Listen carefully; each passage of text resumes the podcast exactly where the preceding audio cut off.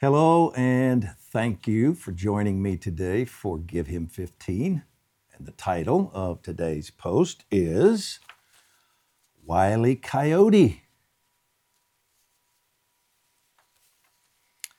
There are three words in the Old Testament translated watchman. Some definitions of these words are pay attention, listen, beware, or be aware. Be on the alert. Stay awake. Remain sober. Observe or be observant. See or behold. Watchmen must pay attention, be aware, remain alert, and be wary. If not, our ignorance can give our adversary a distinct advantage. 2 Corinthians 2:11 tells us, "See that or so that no advantage be taken of us by Satan, because we are not ignorant of his devices." That word, by the way, means the way he thinks or operates. Schemes is another translation of the word. Webster defines wary as on one's guard, on the lookout for danger or trickery. We are not to fear our enemy, Satan, excuse me, but we are to be aware of him and his subtleties. In my book, Intercessory Prayer, I describe what theologians call the law of first mention. Generally speaking, the first time a major subject is mentioned in the Bible, significant facts are given concerning it that will remain consistent and relevant throughout the scriptures. For example, the first mention of the serpent, Satan, is in Genesis 3 1, and it says, "Now the serpent was more crafty than any beast of the field which the Lord God had made. And he said to the woman, Indeed, has God said, You shall not eat from any tree of the garden? It's easy to see this law of first mention at work here when God first spoke, speaks of Satan. He emphasizes the serpent's subtlety or craftiness. God is informing us of the most important thing we must know regarding Satan. He is far more dangerous to us as the crafty serpent than the roaring lion. Crafty is the Hebrew word arum, taken from aram, which means to be bare or smooth. We use this same concept in our English language. Someone who is crafty or wily is often referred to as slick or a smooth operator someone who is, uh, such is the case with Satan. He is slick, arum, very cunning, and we must be wary of his deceptions, for he is always seeking to steal, kill, and destroy, and does so with great skill. Adam was not sufficiently wary of the serpent in the garden. He heard and saw and saw him, but was not watchful, paying attention. Therefore, he was unaware of Satan's strategy. Had he been alert, God would have warned him of the attack. He would never have given Adam an assignment he did not enable him to accomplish. Through this lack of alertness, Adam allowed Satan to violate his garden. The devil is after our gardens, our families, homes, marriages, churches, cities, nations. Our first responsibility as watchmen is to keep the devil's influence out of the garden, our gardens. In his book, First Things First, A. Roger Merrill shares a poignant story about gardening. He says, Some time ago, a friend of mine, a business consultant, was moving into his new home and decided to hire a friend to landscape the grounds. She had a doctorate in horticulture and was extremely knowledgeable. He had a great vision for the grounds, but because he was very busy, traveled a lot, he kept emphasizing to her the need to create his garden in a way that would require little or no maintenance on his part. He pointed out the absolute necessity of automatic sprinklers and other labor saving devices. Finally, she stopped him and said, Fred, I can see what you're saying, but there's one thing you need to deal with before we go any further. If there's no gardener, there's no garden. Watchmen are gardeners. When there is no gardener, there is no garden. We must determine to protect, watch over, and maintain our gardens. The same word is used to describe Satan, that uh, the same word used to describe Satan crafty, arum, is used in Joshua 9 4 to describe a plan the Gibeonite people used to deceive Israel. It says they also acted craftily, set out as envoys, took out worn or took worn out sacks on their donkeys, wine skins worn out, torn uh, and torn and mended.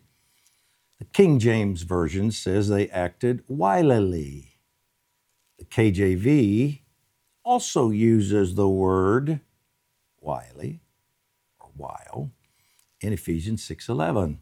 Put on the whole armor of God that you may be able to stand against the wiles of the devil. Some of you will remember Wiley. Coyote in the cartoon Roadrunner. In his devious cunning, Wiley. Coyote was continually conceiving new ways to try and capture Roadrunner. Roadrunner always managed to escape, however, and Wile E. Coyote's evil plans often boomeranged back on him. God has similar plans for wily serpent. His desire is always for us to be protected from the serpent's schemes for them to backfire on him. So let's look further at what occurred between Israel and the wily Gibeonites. The Gibeonites were one of the Canaanite tribes that Joshua and Israel were supposed to dispossess. However, through their crafty plan, they deceived the Israelites into believing they were a different people who had come from a far country to enter into a covenant with them. Joshua and the people neglected to pray, asking Yahweh about this, always a part of Satan's subtlety. The serpent's entry into their garden was progressing wonderfully. The watchmen were asleep. The Israelites were not without warning. Exodus 34 12, they were told, Watch yourself that you make no covenant with the inhabitants of the land into which you are going, or it will become a snare in your midst. The Israelites failed in their responsibility to watch, and just as the verse warned, they were ensnared. We can conclude from the Israelites' suspicion of the Gibeonites that God was trying to alert them Joshua 9, verse 7 says, The men of Israel said to the Hivites or Hivites, the Gibeonites, Perhaps you're living within our land. How then should we make a covenant with you? They were checked. They had a sense something might be wrong with this. But rather than heeding this check or caution, the Israelites acted on what they saw and on their own understanding. They were not wary, paying attention, watching, and were deceived into a forbidden covenantal alliance. Many years ago, as far back as the 1960s, the wily serpent launched an elaborate plan to defile our garden, America. He would steal our freedoms and destiny under the guise of enforcing them. He would erode prayer, or he would erode and pervert our Constitution by pretending to protect it. And he would weaken the church through a provision in the Constitution that was meant to protect religious freedom the separation myth. And because the church had no effective prayer movement, actually very little understanding of intercession, there was no spiritual defense mounted. The results were that God was removed from government and education, 1964. Shortly after this, the shedding of innocent blood was legalized by the highest court in the land, 1973 and our rejection of God and His ways produced a movement of rebellion, sexual depravity, and drug addiction.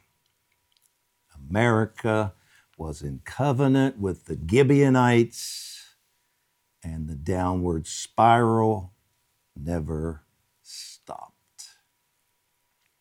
The reaping from this has been horrifying A merciful shaking is now coming to finish this reaping process and turn the hearts of Americans back to God and our roots.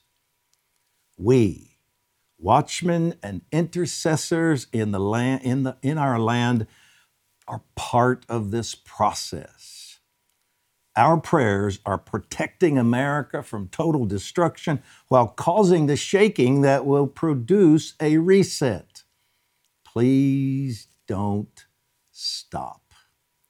We've come too far and accomplished too much, nearing incredible victories. Here's a little encouragement from painting the state, board, painting the state borders of Georgia and commanding America's forward there. Quote, I want to give you an update about the coast of Georgia. Last week, Leslie and I, two pastors and two intercessors, started at the Georgia Florida line, went up the coast on Interstate 95 to the Georgia South Carolina line, 110 miles. We stopped at every exit.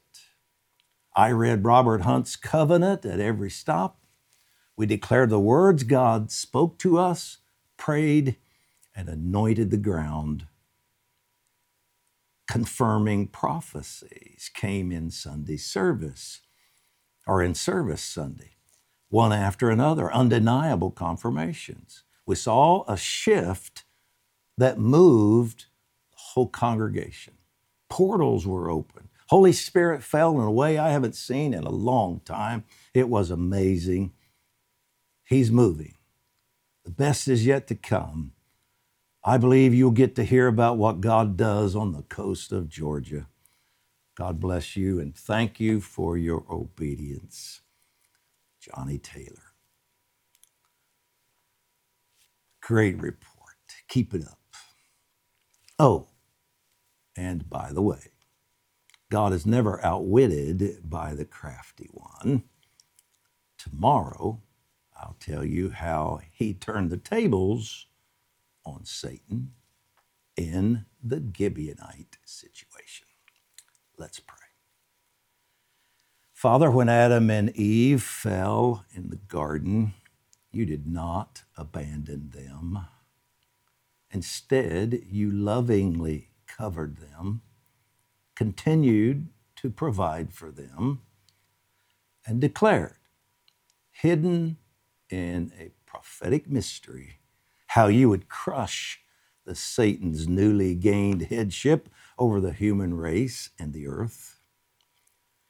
Calvary's explosive deliverance crushed Satan's authority over the earth and delivered humankind from his authority.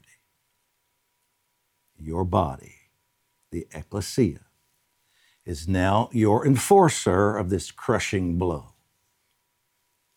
Obviously, we do not do so perfectly, but we are growing in our understanding of this partnership with you. As we take our positions in our garden, America, we thank you for the grassroots movement of volunteers. We thank you for directing us. Strengthen us, guide us, demonstrate to the world your merciful, redemptive hand as you reset America and reap earth's greatest harvest. To you we give all the praise. And in our Redeemer's name, Jesus Christ, we pray this. And our decree today, we decree that our garden will once again produce righteous and eternal fruit. Amen. Well, portions of today's post were taken from my book, Watchman Prayer, published by Baker Books.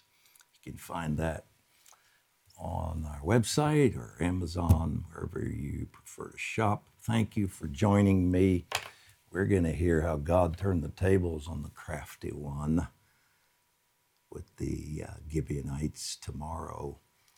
Thanks again for joining me. I'll see you then.